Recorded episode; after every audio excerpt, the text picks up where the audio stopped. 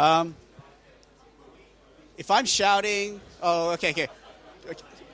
All right, all right, all right, all right, all right. It's the danger of, of saying hi, getting your attention back. Let's continue those conversations later. We've got, we've got all day.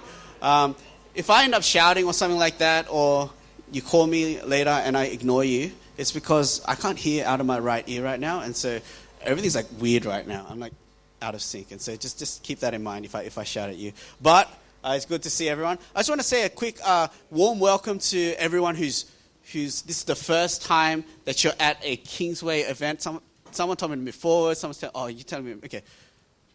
I'm getting different. Okay, hi. Um, warm welcome to everyone who's um, this is your first Kingsway event.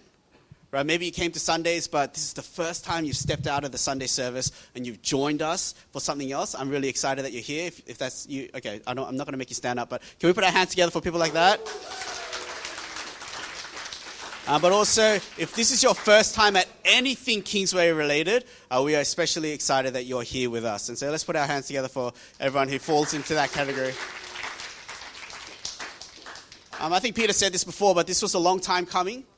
Um, Kingsway we planted at the start of 2021, technically at the end of 2020, but you know, we, we spent most of that year not being able to see each other face to face. And we're so excited to have our first ever you know, Kingsway Away retreat at the end of 2021. Um, and that you know, didn't happen because of COVID and you know this and that happened. But thanks to events team we were able to shuffle and we're here today. And so this was is, this, we're really excited about this. I hope you're excited about this. Yes? All right, yeah. Okay, oh, hmm, okay, I don't know. All right, well, I'm excited about this. Um, this is beautiful. The venue's beautiful. The food, I'm sure, is going to be beautiful. We've got an amazing uh, speaker, which we'll introduce in a moment. Um, and the weather is a little unfortunate. Um, I don't know. I've never seen 100% rain forecasts. I don't know. I looked at the weather forecast yesterday. It was like 100% rain, and that was a little, little sad. But um, you know, at least we're indoors. You know, with good people. It's a little cozy You know, where else would you be? Uh, you'd be stuck at home, right? And so, you know, it's, it's nice that we're here today um, together. And, you know, my hope for you today is that uh, each of us will be refreshed, you know, as we sit under God's word and reminded of, you know, the kingdom of God. We're comforted and challenged. As we eat awesome food, I'm really excited. I'm looking forward to the food. The food better be good. Um, you know, as you meet new friends or we hang out with some old ones, you know, I hope each of us are refreshed, you know, in our spiritual life today. And there's a lot of teams that made today possible. And so, can we just thank them quickly? Events team uh, did a lot of the heavy lifting to make this happen. Um, praise team, can we thank Praise team who picked up all this equipment and hired it? Media team over there. Um, design team, we've got merchandise, Kingsway merchandise for the first time. We're excited about that. Um, outside right now, we've got King's Kids volunteers, including Sarah, who's teaching at the moment. Daniel's presiding. To, uh, okay, yeah. Um, and last but not least, uh, we've got an amazing guest speaker and his wife Kathy here. So can we invite Al and Kathy up to the front at this time?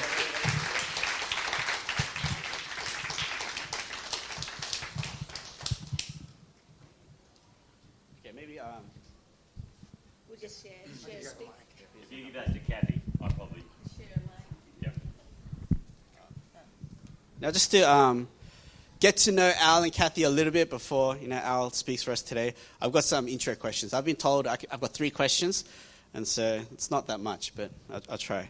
So the first question, um, Al and Kathy, um, can you tell us a little bit about yourself, what you do?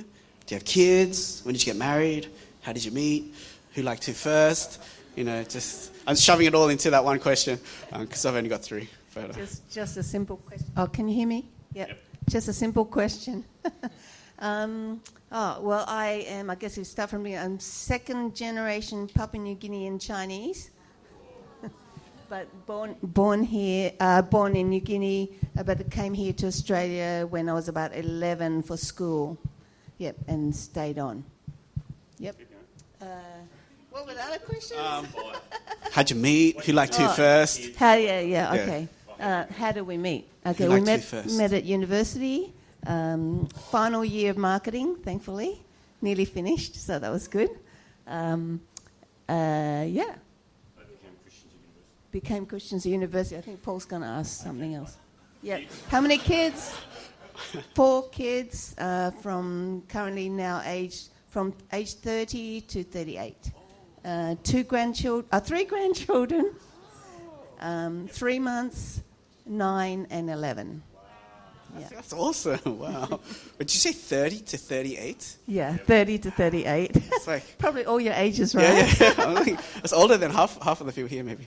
Um, that's awesome. Um, can I ask the second question? What, what, first brought you to church, or did you grow up in church, and what made you de- decide to follow Jesus? um, uh, I was brought up going to Methodist Church in New Guinea. My parents went to church, um, and uh, then when I went to boarding school, I was in, I was at a church school, which I hated. Um, but when I went to university, even though I vowed I wouldn't go to church ever in my life again, um, some girls met up with me from Student Life or Campus Crusade for Christ, and they shared um, the four spiritual laws with me, and um, I became a Christian through that. Yeah, and they followed me up after that. Yeah, that's awesome. Yeah, that, that was before you you were dating. Yeah, yeah, yeah. So I became a Christian in first year university, and um, I didn't meet Al till third year. Oh, okay. Um, yeah, uh, I grew up in a country town. Um, are we recording this? Not this part. We are. Okay, just right. Good. I want to know if we're recording it. Am I speaking to the world, or it's all right? Uh, uh, my mum, as a, as a kid, my mum took me along to a, a, little Presbyterian church in Grafton, and uh, I couldn't wait to escape. Uh, left the country town, came down here to study at New South University, and in the kindness of God, he put me in a residential college in a room beside another young guy who was a Christian. the first Christian I met was my age. His name's Bryson Smith. Uh, he's quite a well known Presbyterian minister now. And it was the quality of his life over two years that made me listen when he invited me to hear the Bible taught. And so he would take me along to campus Bible study and hear a man called Philip Jensen teach the Bible. And it was about two years, I'm a slow learner, but about two years after that, God, God switched the lights on. I can even remember the Bible passage, um, the first time that the Bible ever, the lights went on. So that was, um, was a long time ago now, 1979, 42 years. Uh, and then um, eight or nine months later, I met St. Catherine.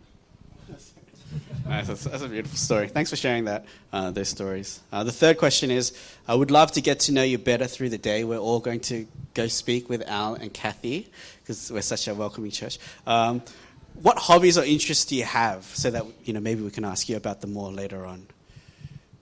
Food, food is my hobby. uh, yeah, I love eating food. Uh, I like cooking food. Um, I love having people over. Um, yeah. Cooking shows. Yeah, watch cooking oh, shows. Any particular like cuisine or? No, anything. Anything. Yeah, try anything.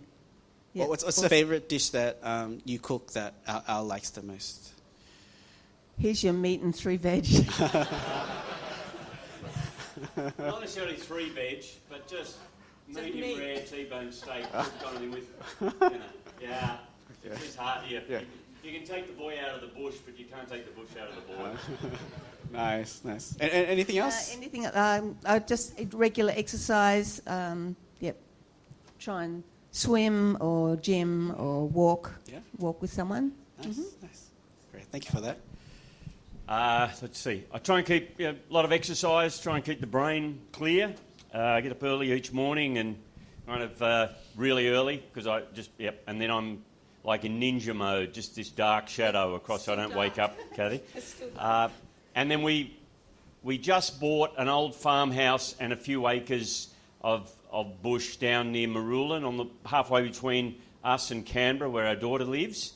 And so on a day off now, we get to go down there and I get to pretend I'm a farmer and, and have a ride on lawnmower and play with a chainsaw and all sorts of fun stuff like that. So that's, that's what I love to do. Like and at the end of the chainsaw thing, I count, okay, all arms and legs in place, and it's a great day. Sounds like the, the, your childhood dreams are being lived out now the, on the farm. Yeah, yeah. I everyone knows I'm just pretending, but it's still fun. That's awesome. Uh, well, well, this is a f- uh, fourth question, which I'm not allowed. But Al, you're the national director of FIC, which is the Fellowship of Independent Evangelical Churches, which Yes. happens to be the fellowship Kingsway is a part of. Um, what a coincidence! Um, that, that's like, that's why we invited Al. But um, maybe for us, you can explain what is FIC, what's your role in it, and how should Kingsway uh, think or feel or do about you know being a part of FIC? Yeah. Well, FIEC, what is it? Well, you're sitting in it, okay. Fellowship of Independent Evangelical Churches. So it's 54 churches around the country, about, I don't know, maybe seven or eight in Queensland, maybe 25 in New South Wales, eight or nine in Victoria, two or three in Tassie, um, and two or three in um, WA. Uh, why together? Independent, FIC can't, doesn't tell the churches what to do, it doesn't tell the pastors who to hire, it doesn't have any line authority. The idea is that we work together to do more than we can individually. So, for example, there were five church plants started about the time COVID started. Uh, the jewel in the crown is, of course, Kingsway. Uh, um, and so, I was at Risen Church last week, I told them that too. I told them the Kingsway was a jewel in the crown. I mean, yeah. Uh, but those five churches have not just survived but thrived in the kindness of God. And FIC is about helping each church work together. So uh, there's about four more church plants on the horizon that will that will work together. We um, we employ a, uh, couple of um, chaplains who work with the leadership of the churches and their families to look after them. We'll share intellectual property. Um, now I don't know anything much, but I know a lot of people who know a lot of things. So when a pastor rings up and says, "I need help with," whatever it is. Have, have you got a, a, draft constitution that we could have? Um, when COVID started and the job seeker thing was on, how did that work? We had a Zoom meeting for treasurers and pastors, and the business manager at one of our biggest churches walked them through how to do it. In Victoria, the, um, the transgender um, legislation that's come in saying you're not even allowed to pray about that with people. How do our eight or nine churches down there negotiate that? What are the rules? What does it look like? Well, FIC together will get a policy drafted up and help. And by the way, that's probably coming to New South Wales soon. So it's the idea of working together. Uh, and then one of the little, one of the smallest things is uh, pastors in FIC can be marriage celebrants. That's the kind of thing. And then each church kicks in 2% of their payroll, and uh, that uh, employs myself, Dean Ingham, who's our operations manager, who really is the brains of the operation, uh, and we've got a couple of part time chaplains, and also Ruth Sheath, who's building a, a network for the wives of pastors, etc. So that's, there you go, that's FIEC. Um, yeah, I really benefited, especially as we were um, coming out of lockdown and trying to figure out you know, what we should do when I think the government said only vaccinated people can come to church. And trying to wrap my head around that, I was really helpful to be a part of FIC. Uh, we had Zoom meetings where you know people much smarter than me were discussing it, and I was listening and taking notes. But yeah, that was really awesome. Uh, but yeah, can we put our hands together one more time for Al and Kathy? Um, so Al, at this time, uh, in a moment, um, Al, you can sit for a moment. Sorry. Oh. Thank you. Al, in a moment, is going to uh, unpack God's word for us. Um, but uh, yeah, I think I told this story before. But we, I went to an FIC conference recently. Where it was in Queensland, and um, on the on the Uber back to the airport, um, I was talking with a bunch of pastors, and the, and I was talking about this conference and how Al's coming. Um, and they were like, "How did you get Al?" We asked him. He's so busy, and I was like, "Oh, you know, this." He was really keen for us. He's like, "Oh, you're so lucky that you get Al. You know, he he says no to us. We asked him in advance, and so we're super lucky, you know, to have Al and Kathy here with us. I, I just want us, wanted us to know that." Um, so Al's going to open up God's Word today. Um, if you have any questions through, you know, any of the three sessions, um, Daniel has set up Church Center. So if you have the Church Center app, on the fourth kind of tab, most right, uh, it will link you to a Q&A page. And so if you have any questions throughout any sessions, open your Church Center app, the fourth tab on the bottom right, click that, it'll launch you to the fifth one or something, the, the, the most right one. It'll launch you to a Q&A page, write your questions there. And right at the end of today, we'll have a session of Q&A. Um, was there anything else I need to say? Um, there will be merch for morning tea, afternoon tea. You can buy it later. Oh, and the timetable is also available on Church Center. Um, they did some wizardry there, so it's all, all up there. Okay, I want to invite uh, Daniel, uh, Pastor Daniel, to come. He's going to read God's word for us, and then Al uh, will, will speak for us. All right, good morning, everyone. Um, let's open up God's word to Matthew, the Gospel of Matthew, uh, chapter 3, verses 1 to 11.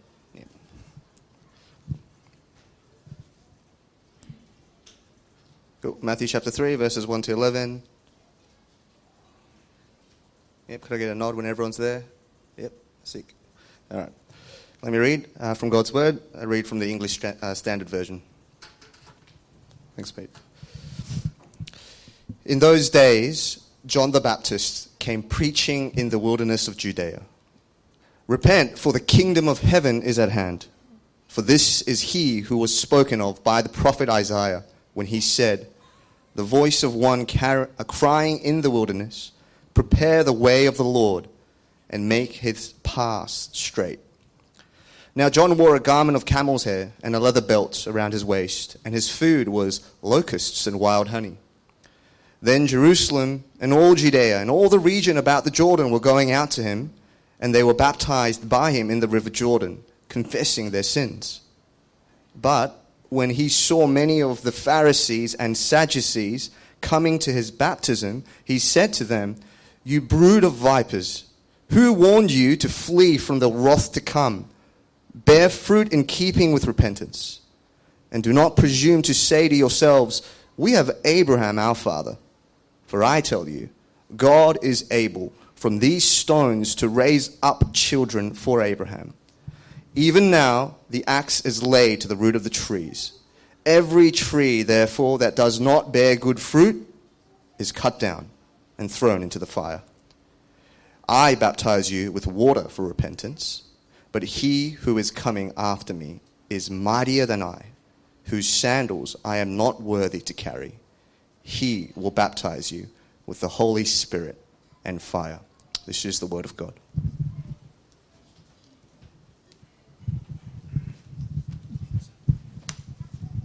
Thank you. Okay, thank you. If I move over to the side, can I do that without being the kangaroo in the headlights? Okay, thanks, mate.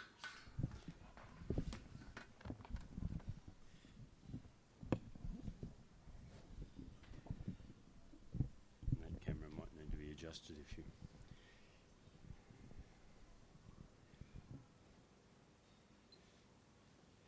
All right, well, while we get adjusted here, I want to say I don't know if I've ever spoken at a church that's been as organised as this beforehand. So well done to everyone who, who uh, got this all organised, who walked in with a little care package as well. Brilliantly done. Now, today I've been asked to give three talks, so you've got to listen to me for a while. The first one's the longest, okay, and, the, and probably the most to wrap your head around. Next one's middle, yeah, middle length. And the last one is fairly short, because I know by the time you get to three, the screensaver will have gone on in your heads for some of you, okay? So it's a bit like the three bears, yeah? All right, very good. Okay, here we go. A while ago, uh, at our, when we lived in, in Matraville, uh, near Botany, I was running a, a, a Christianity Explained course for people who'd uh, been contacts that we'd contacted uh, through the university. And one of the, one of the people who came along was a, was a man from Mongolia, and his name was Otgong. And he really had had no uh, exposure to Christianity at all. And I realised how little exposure he'd had as we're reading Luke's Gospel. And he said, um, What is crucified? What does that mean? And I thought, Whoa, we're starting with a clean slate here. Right? Um, okay, so we're reading Luke's Gospel, and we get to the, uh, the um, okay, here we go. Uh, we get to the point where uh, the three, Jesus and the two thieves are on the cross, and Jesus speak, or the, the thief speaks to Jesus. Now here's a um, here's a stat or a frieze or a, a, a um, relief from a church in um, Melbourne about that. And so you see there's the three, Jesus and the two thieves, and you see the caption that says, Jesus speaks to the good thief. Can anyone work out what's wrong with that? He wasn't good. He was a thief, okay? And all the point is that he gets forgiven. And so what does he say to Jesus? Well, he says, Jesus, um, remember me when you come into your kingdom. And I've said to this man from Mongolia, I'm thinking, I wonder how he knew uh, about Jesus and the kingdom, etc. Maybe he'd, uh, you know, seen Jesus do a miracle, heard Jesus teach, or whatever. And then this man who's seeing it fresh for the first time said, maybe, maybe he read the sign. And I thought, yeah, of course.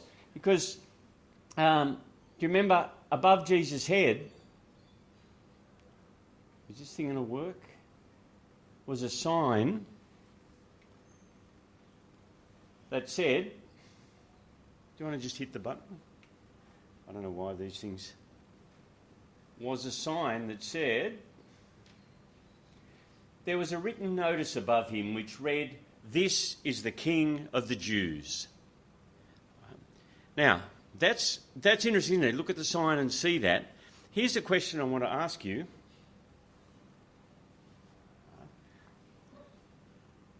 Let's go. I'll give you a nod each time. Okay, all right. Let's go back to that thing. What, what is it that he says to Jesus, the, the thief on the cross? He doesn't say to Jesus, Jesus, can you take me to heaven? He doesn't say, Jesus, can you forgive me? What is it that he says? Yeah? Okay. He says, Jesus, remember me when you come into your kingdom. Now, when you read that for the first time, here's what I want to ask why is it that this man who's, well, they translate it as, a, as the word thief, lacertes, it could be terrorist, it could be freedom fighter, whatever. Why is it that he comes to think of Jesus as a king with a kingdom? And why did Pontius Pilate put that sign up meaning to mock Jesus? Why does he think about the king of the Jews? Why is that what he's expecting? Okay, that's the first question we're going to answer. The next one's this. As in the Gospels, um, Jesus does amazing things, right? He, you know, he, he heals people, he feeds a crowd of 5,000 with a few loaves of bread, he, he opens the eyes of the blind, etc. And yet, the religious leaders of the day are always asking him for more.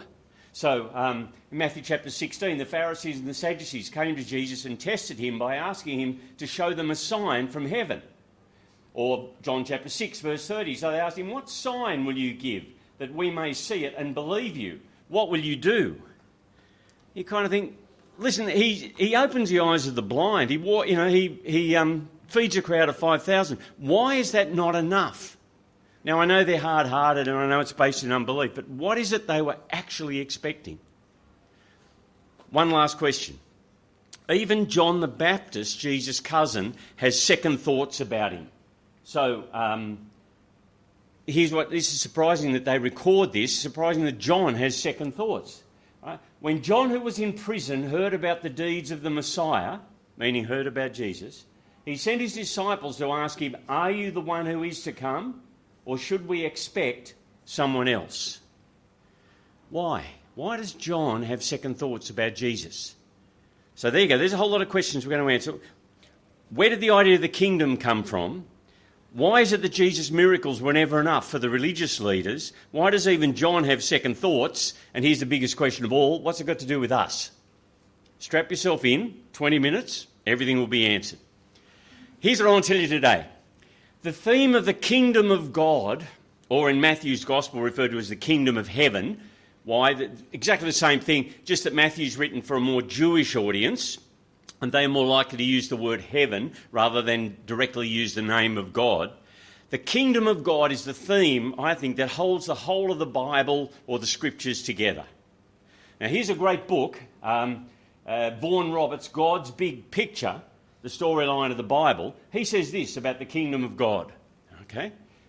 God wants to bring people, uh, sorry, God wants to bring back people to himself who willingly submit to his rule. That is, what is meant by the kingdom of God. Not the area where he rules, for he rules everywhere, but the sphere where his rule is gladly accepted. So, kingdom of God is not a place you can go to. It's about the rule of God in the hearts of his people um, through his king. Excellent book, great to read, etc. Except, now I'm going to say, with all of the humility that I can muster, which is quite a lot, okay? Um, I'm a humble man with a lot to be humble about, just ask my wife. It, it, it's not a complete definition. Because what I want to push you today is this when you understand the kingdom of God, it'll change the way that you see the whole world your life, reality, everything. Here's another quote that's more complete, if you like. So, Vaughan Roberts, smarter than me, great book. Um, I humbly suggest this is a better, this is a more complete definition. Here it is. George Eldon Ladd wrote this book, The Presence of the Future, in the 1970s. It's a brilliant book.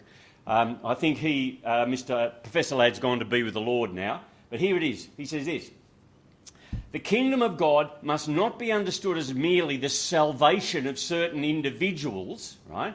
Or even as the reign of God in the hearts of people. It's not just that. It means nothing less than the reign of God over his entire created universe. The kingdom of God means that God is kind and acts in history to bring history to a divinely directed goal.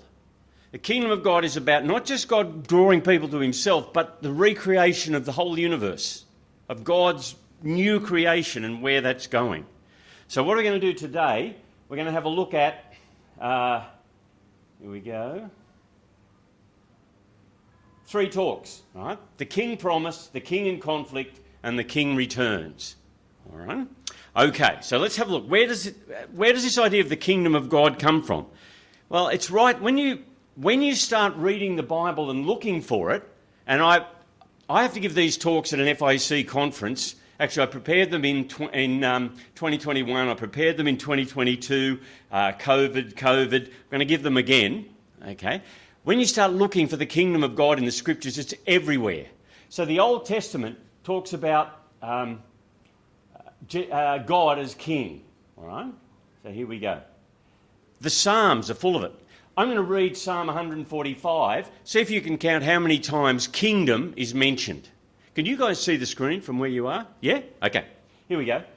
Psalm 145. All your works praise you, Lord. Your faithful people extol you. They tell of the glory of your kingdom and speak of your might, so that all people may know of your mighty acts and the glorious splendour of your kingdom. Your kingdom is an everlasting kingdom, and your dominion endures through all generations. I think it's four times plus dominion. Okay, so it's it's there. Um, uh, or um, uh, Psalm 109. Okay, uh, sorry, Psalm 103. The Lord has established his throne in heaven and his kingdom rules over all. So, the way the Old Testament thinks of the God of Israel is that he is the king over the nation. In fact, the king over all creation. Uh, and that really matters. Why? Because he's a just king and he one day will bring justice and will punish evil and reward his people. And that means more and more, as you, as you when Israel's in really dark times, the kingdom of God means more and more. So the book of Daniel is written when Israel's in exile in Babylon. And Daniel has, uh, Nebuchadnezzar has that dream of the great statue and the four kingdoms, and what happens at the end? A stone cut without hands by the God of all the earth will what? Set up a kingdom. And the kingdom of God will come and God will reign over all. You may think, okay, well, that makes sense, especially if you're a Bible reader. But that is a very different worldview to so many other cultures. So, for example, I'll just pick one. Um, in, the, um, uh, in the Greek culture, see, in the Bible, the idea is that, that the world and creation and time moves towards a goal. In the ancient Greek culture, it was different. So, um, the Greeks had what might be called a cyclical view of history. Things occur in endless cycles so that what is happening today will someday be repeated. On the basis of such a view, it's impossible to find any real meaning in history. So, I think the Stoics believe it was every 5,000 years, it all repeated. So, you guys have heard these talks before, okay? Um, and uh, I'm going to keep giving them because in 5,000 years we'll do it again and again. And it's very hard to find meaning or purpose. It's very hard to believe in progress. It all just goes in a big circle. That's not the way the Bible thinks. Uh, the Bible thinks about history moving towards a goal, and that goal is the kingdom of God. All right, and so what do you get in, um, in the Old Testament is the promise of a king. Let's see, the promised king. And that, that promise comes in two ways. Uh, let's see. Okay. First king, if I lose you here now, don't worry, we'll come back in just a moment. But the Old Testament promises one day there'll be a king, another king like the great King David, a son of David who would come and kind of reign on his throne on this earth. So the idea is you get um, what they talk about as the Davidic king. 2 Samuel chapter 7, God says one of David's descendants will reign on David's throne forever. Right? So that's one kind of theme in the Old Testament. The other one uh, is the idea of almost like a, a new creation idea. And if you've heard Jesus talk about himself as the Son of Man, it's a quote out of Daniel, where there's a kind of this apocalyptic picture of someone who comes on the clouds and will rule over a new creation, etc., forever. Um, and that's the idea of um, kind of so you've got the David, the David theme, and then this Son of Man apocalyptic theme. Uh, and with all of that is a promise that one day God would bring the judgment day or the day of the Lord. And um, here we go. All right. Now, you get, uh, let me show you, the day of the Lord. This idea of God promises in the Old Testament one day he'll recreate the heavens and the earth and bring the judgment day. Um, so, Isaiah chapter 51 Lift up your eyes to the heavens, look at the earth beneath. The heavens will vanish like smoke, the earth will wear out like a garment, and its inhabitants die like flies. But my salvation will last forever, my righteousness will never fail. That's, that's a promise that the Old Testament, one day God will bring a new creation, um, a new heavens and a new earth. Okay. Now, when Jesus is born, or as Jesus is born and his birth is announced, they talk of Jesus being the son of David or reigning on David's throne. Okay? But when the religious leaders come to him as potentially the Messiah, when what they're asking for um, isn't these, if you like, little miracles of healing someone, they are wanting the new heavens and the new earth sign. So they're saying, What sign do you show us from heaven? Okay. Um, uh, that, that you're the Messiah. They want the whole kind of tsunami, God to tear the heavens open, etc. And so what Jesus does is actually never enough for them. That's why they keep on saying, Show us a sign from heaven. They're waiting for the, the new creation. And Jesus is saying, No, no, no, Jesus has a different agenda. Now, it's that that John the Baptist is expecting. So let me explain to you now why John the Baptist has second thoughts. John the Baptist turns up uh, he's Jesus' cousin. He's six months old because uh, Elizabeth and Mary are, are cousins. Um, he's six months older than Jesus. And then we're told, in those days, John the Baptist came preaching in the wilderness of Judea and saying, Repent, for the kingdom of heaven has come near. There it is, kingdom of heaven. Okay, so it's coming. This is he who was spoken of through the prophet Isaiah a voice of one calling in the wilderness, prepare the way for the Lord, make straight paths for him. So, John's promise, Isaiah 40, he would come and prepare the way. Interesting, in Isaiah 40, it's prepare the way for God himself to turn up. All right. John's clothes were made of camel's hair and he had a leather belt around his waist. His food was locusts and wild honey. Can anyone remember an Old Testament character who um, wore uh, clothes uh, made of camel's hair and a leather belt? Anyone? Starts with E, ends in Ijah. Anyone? Well done, Katie. Well done. Okay. They, they'll get used to me. Okay. All right. Why is that important? I'll tell you why. Because God promises before he turns up to bring the judgment day, God would send Elijah to call people back and to get ready, you know, to people to repent.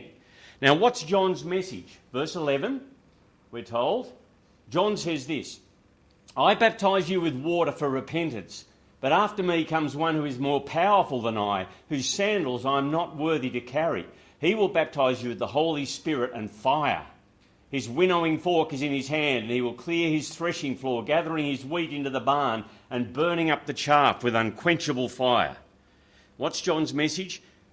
The end is coming, the judgment day is here, the Messiah will bring that, okay? And, and the idea of the winnowing fork, you know, you've got all the grain and the chaff, they, they throw it in the air with the fork, and the wind blows the chaff away and the grain drops down. It's a way of separating out the good stuff from the rubbish. And he's saying, those who believe, those who are God's people, will be baptized with the Spirit. Those who aren't believers will be baptized with fire. That's okay. And he points to Jesus as the one. And then he has second thoughts. Why? Why does he have second thoughts? Well, he has second. Oh, go back. You're nailing it. I'm just going to put that away. Stop getting in your way. Okay. I'll tell you why. Because John is arrested. Now, here's one of the things I like. I love history. How many of you guys have heard of Josephus? No? Yep, one. Anyone? Come on, come on. Don't be cool. Just nod if you've heard of Josephus. One, two. And everyone's in. Jos- okay, righto. You get five minutes on because you didn't say yes. You get you get three minutes on Josephus. Josephus was a um, an aristocratic Jewish man who fought in the great wars against Rome um, in the like about the 70 about 70 AD. The Jews rebelled, the Romans came in, destroyed Jerusalem, spread the Jewish people out all over the empire, etc. Josephus gets captured, but he tells Vespasian, the emperor, who, the, the general who captures him, that one day Vespasian will be emperor. And Vespasian says, Oh, I like this guy. So Josephus ends up working for the Romans and he writes a huge long history of the, the history of the Jewish people. And a lot of what he writes is about the first century. And in many of the events that he talks about, they dovetail in with the New Testament. So he writes about Annas and Caiaphas and Pontius Pilate and Herod. And, and it's, another, it's one way of verifying or, or saying, yeah, the New Testament is actually history. Now, one of the events that jumps out is this that King Herod arrested John the Baptist. Because, well, Josephus gives us the political aspect. The New Testament tells us that John the Baptist said Herod shouldn't have um, taken his brother's wife and committed adultery with her. But here's what Josephus says Herod, who feared lest the great influence John had over the people might put it into his power and inclination to raise a rebellion, for they seemed ready to do anything he should advise, accordingly he, John, was sent a prisoner out of Herod's suspicious temper to Machaerus, the castle I before mentioned. And John was executed there. Now, Machaerus is here. Today you can go there as a tourist. Um, it's near the Dead Sea. Did you get to go there? Not quite to Machaerus, but near there. Yeah, Kathy's been near there. Anyone been there? Machaerus? Yep. No? Okay, you can go there as a tourist. Uh, here's what it looks like. Doesn't look like there's a lot of action there at the moment. We've got another couple of photos. Things look pretty quiet. Okay. But if you want to kind of uh, dud holiday, you can go there. Anyway, uh, you, but you can go there. All right, they, they're just off Google. Okay. All right. Sorry, we're recording this too, aren't we? Okay. All right. Now, John's in prison. What's John expecting the Messiah to do? Well, he's going to bring the judgment day. He's going to sort it all out. You know, he's going to tear the heavens open, and, and there'll be fire, and there'll be etc.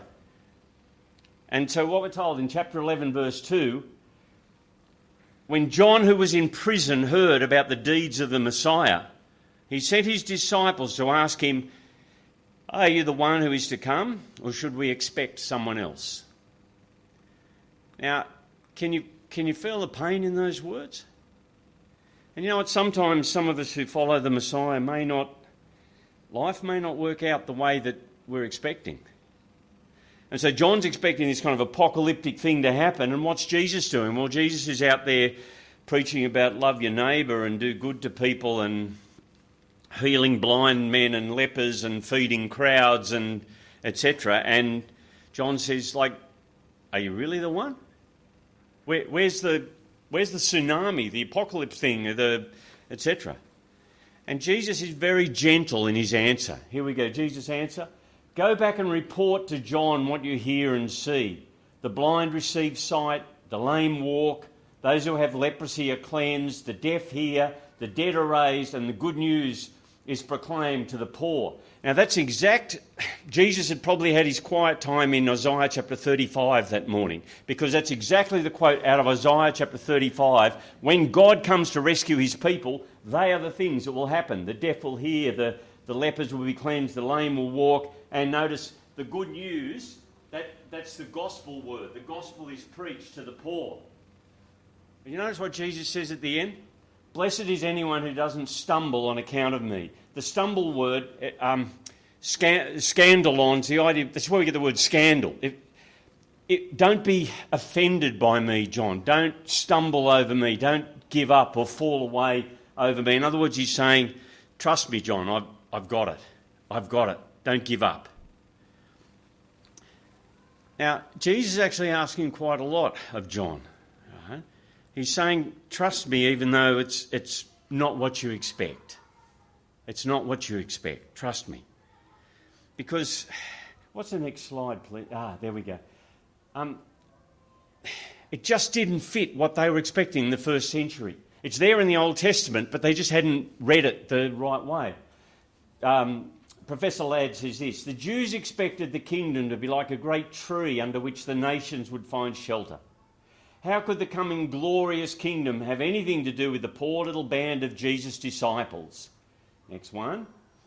Rejected by the religious leaders, welcomed by tax collectors and sinners, Jesus looked more like a deluded dreamer than the bearer of the kingdom of God. Jesus' answer is first the tiny seed, later the large tree. Now, see, what John hadn't understood is the way the kingdom of God would start, it would start tiny, small. In fact, there's that beautiful scene in the end of John's Gospel where Jesus turns up and they're fishing, and Jesus got fish on the, on the fire, and, they, and there's only Jesus and seven disciples. And he basically says, Let's go, guys, we're going to change the world. And so that's why Jesus tells, if you keep reading Matthew's Gospel, that's why Jesus tells those parables that you've probably heard, the one about the mustard seed. Okay, let's have a look. This is to explain to them what the kingdom of God will actually look like. It's not going to arrive like a tsunami at, at, at first. He, he told them another parable. The kingdom of heaven is like a mustard seed, which a man took and planted in his field, right? tiniest of seeds. Though it is the smallest of all seeds, yet when it grows, is the largest of garden plants and becomes a tree, so that the birds come and perch in its branches. Okay, so we'll just go back. There's, there's your mustard seed, okay? Right. Um, and then that's a mustard seed plant there with a man kind of, it, it's huge. You get the point. It'll start really small and it'll be huge. Or the next one. When, when it does grow, if you can see it, if you can see it, it'll be precious. And that's why he tells this one. The kingdom of heaven is like a treasure hidden in a field. When a man found it, he hid it again, and then in his joy went and sold all that he had and bought that field. See what he's saying? It'll be hidden for some people, but boy, when you can see it, it'll be the most precious thing of all. Um, you know, sometimes there can be something really precious and you just don't get it or see it. Here's an example I found in the paper uh, this year. That little um, drawing, that little sketch, is called um, the Virgin and Child with a Flower on a Grassy Bench. Uh, probably needs a bit of a touch up with the marketing name, don't you think? But anyway, that's, well, I guess that's what it is. It's a Virgin and Child. Uh, okay. Now, there's a man in the USA. Uh, when was this? This was um, earlier this year. Uh, he bought this. He bought a jade necklace for a dollar, and he bought this drawing for thirty dollars from a kind of antique shop. Took it home. It said in 2016, a man picked up two items at an estate in Concord, Massachusetts a fake jade necklace for a dollar and a small drawing, uh, virgin child, etc., for $30. Last week, a panel of experts at the British Museum in London delivered a stunning answer. The artwork titled The Virgin and Child with Flowers, da, da, da, was an undiscovered drawing by Albrecht Dürer, a renowned German artist born in 1471, and is worth tens of millions of dollars. My guess is he probably thinks that's fairly precious and he's taken it out of the garage and, you know, he's, he's looking after it. And all of a sudden, it's gone from, yeah, yeah, $30 to the most precious thing that he owns. Can you see the kingdom of God? Can you see God at work in our world? In fact, the rest of the New Testament talks about eh, becoming a Christian is actually to leave one kingdom right, and to come into another kingdom. So here we go in Colossians. What does the Apostle Paul say? He says to these people who've become Christians, For he has rescued us from the dominion of darkness. I'll talk about that in the second talk, right? The, the evil kingdom. And brought us into what? Into the kingdom of the Son he loves. The Bible talks about the kingdom of God or the kingdom of the Son, okay? Right? In whom we have redemption, the idea of being brought back to God, redeemed, and the forgiveness of sins. To become a Christian is to leave one kingdom after morning tea, but to come into the kingdom of the Son that he loves. And so, what's Jesus saying? The kingdom of God will it'll start small. It'll start small. You, there was a time when you could have fitted the kingdom of God into a Tarago, okay? And yet, one day it'll it'll be huge. It'll fill the world. When um, when Jesus returns, third talk, find out about that. Okay, now what does it all mean? Let me pull a few threads together. Uh, I've got a couple of friends uh, who are a little bit older than me. Uh, well, he's 70 something now, this man, and he's only been a Christian about three or four years. And we meet each week uh, and read the Bible, and he asks hard, good, hard questions. And the one he asks again and again is this He says, What is God doing in our world? Right? The world seems out of control in so many ways. He said, if God was the CEO of a company, we would sack him. What's he doing in our world? Huh? You know, Ukraine and climate change and corruption and uh, blah, blah. And I try and say, mate, just settle. Maybe God has a different agenda to us, and maybe God is at work in ways you have to actually have the eyes to see what he's doing but the mustard seed has grown. Let me show you.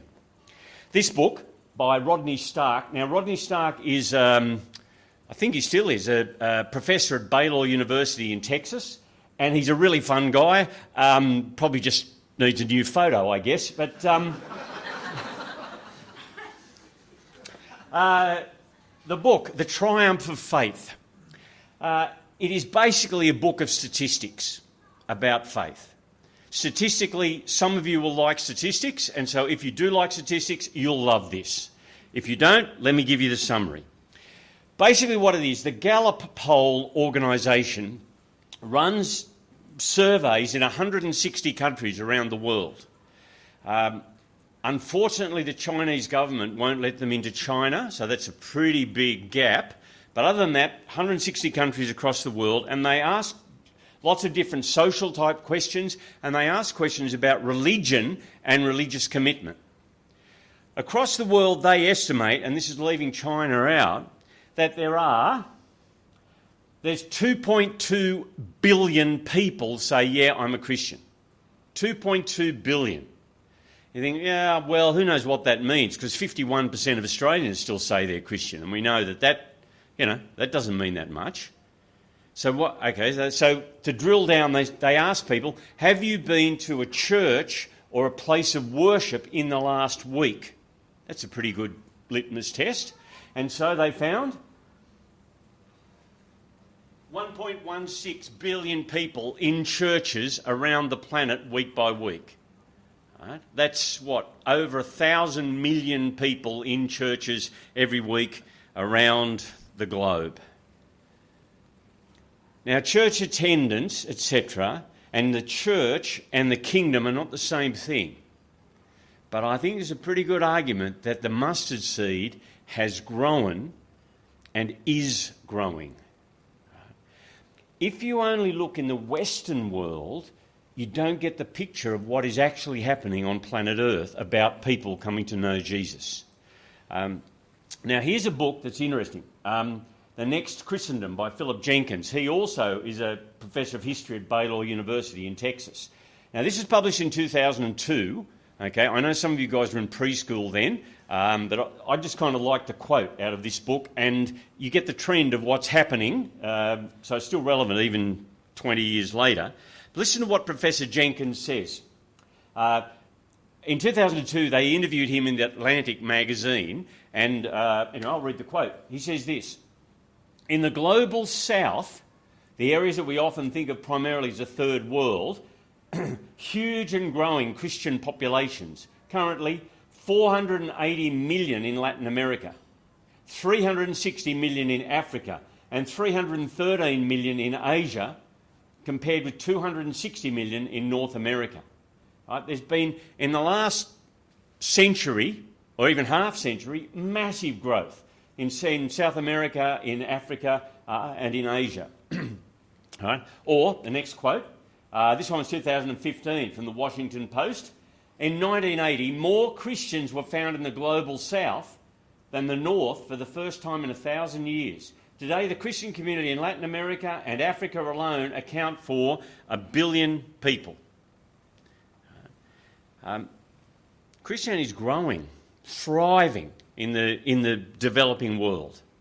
Uh, now, what's happening in Australia? Um, I, I think nominal Christianity is just, well, it is disappearing or has disappeared. Uh, interesting uh, book put by Roy Williams. Now, Roy Williams is um, the smartest guy in the room. He was a lawyer with a major legal company, uh, became a Christian, I think, in his, in his 40s. So, um, uh, kind of total worldview change. He's written a book called Post God Nation, where he goes through and tracks what it is the factors that have led to a massive decline in nominal Christianity. I mean, people are kind of turning up at church. Um, I think what I think what he's saying is this: Christendom has disappeared. Now, what does Christendom mean? Christendom, I think, meant in the Western world in Australia that Christianity was the default religious position for people, or Christianity, the Christian church was like the assumed chaplain to the state. That's disappearing and it may actually be a good thing that it is. Um, ironically, he lists, if you, if you want to track that down, you can read a 350 page book, or he's given a one hour lecture called The Secular Juggernaut on, on a whole series of um, uh, factors. And he says the biggest, simply the biggest single factor in the decline of nominal. Do you understand what I mean by nominal Christianity? Right, just turn up, tick the. The biggest single factor in that decline is the wealth and prosperity that we have in this country uh, and the Western world. The great irony is that's all possible because of the Judeo Christian worldview, but that very prosperity that that's brought has led people to walk away from God. And yet, even in Australia, even in 2022, we see people coming into the kingdom of God, people coming to know Jesus. So, there you go. There's the kingdom of God. And my question for you is can you, can you see the treasure in the field? Can you see God at work in uh, so many different ways, calling people to know Him, in, in bringing those people together in new churches that are um, welcoming and energetic and flexible? Have you entered His kingdom? Have you come to actually know Jesus as, as Lord? So there's the questions. Can you see the kingdom? Well, I guess firstly, are you in that kingdom? Can you see the kingdom? And I suppose I don't really have time to go into it, but it's worth thinking that sometimes God's kingdom and the way that Jesus is at work in your life won't be as you expect. It's what Jesus says to John the Baptist, isn't it? John, don't be offended because of me. Don't fall away because of me. Trust me. Hang on. I've got this. And then the other question that needs to be asked is this, and we'll come to it later. Given what God's on about in our world, Jesus says, Seek first the kingdom. How do you dedicate your life to seeing people come to know the Lordship of Jesus and so come to know eternal life? Will you pray with me? Our Father, thank you that you sent the King into the world thank you that we've seen your kingdom grow, that countless millions of people have come to know and to love the Lord Jesus. And we ask, please, you'd give us eye, you'd bring us all to know Jesus as King. And ask, please, you give us eyes to see how precious that kingdom is and how we might seek that first. And we ask this in Jesus' name. Amen.